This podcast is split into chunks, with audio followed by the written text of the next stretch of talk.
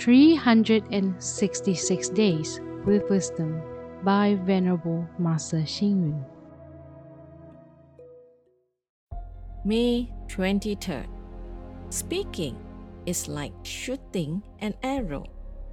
It cannot be retrieved once released. Hence, be careful with your speech. Worries are like the wild grass. Once it is deeply rooted, it will never wither, even when burned. Hence, guard your mind to be freed from defilements. With the same words, some may take it as education and encouragement, while some others may interpret them as hurting their self esteem and may behave rebelliously. For instance, if someone said to us, Why don't you speak good words?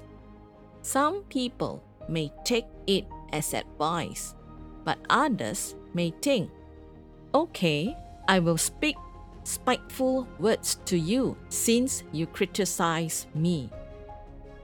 When a teacher comments on a student's stupidity, some students will then resolve to learn more to be skillful.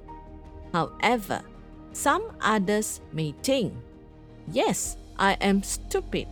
I will do stupid things for you to see.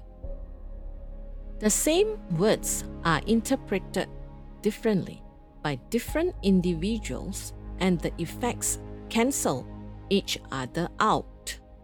Hence, parents and teachers should be heedful when they speak to their children or students.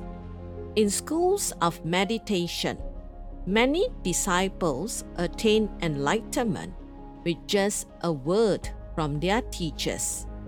In Confucian schools, many disciples also made progress with a word of encouragement.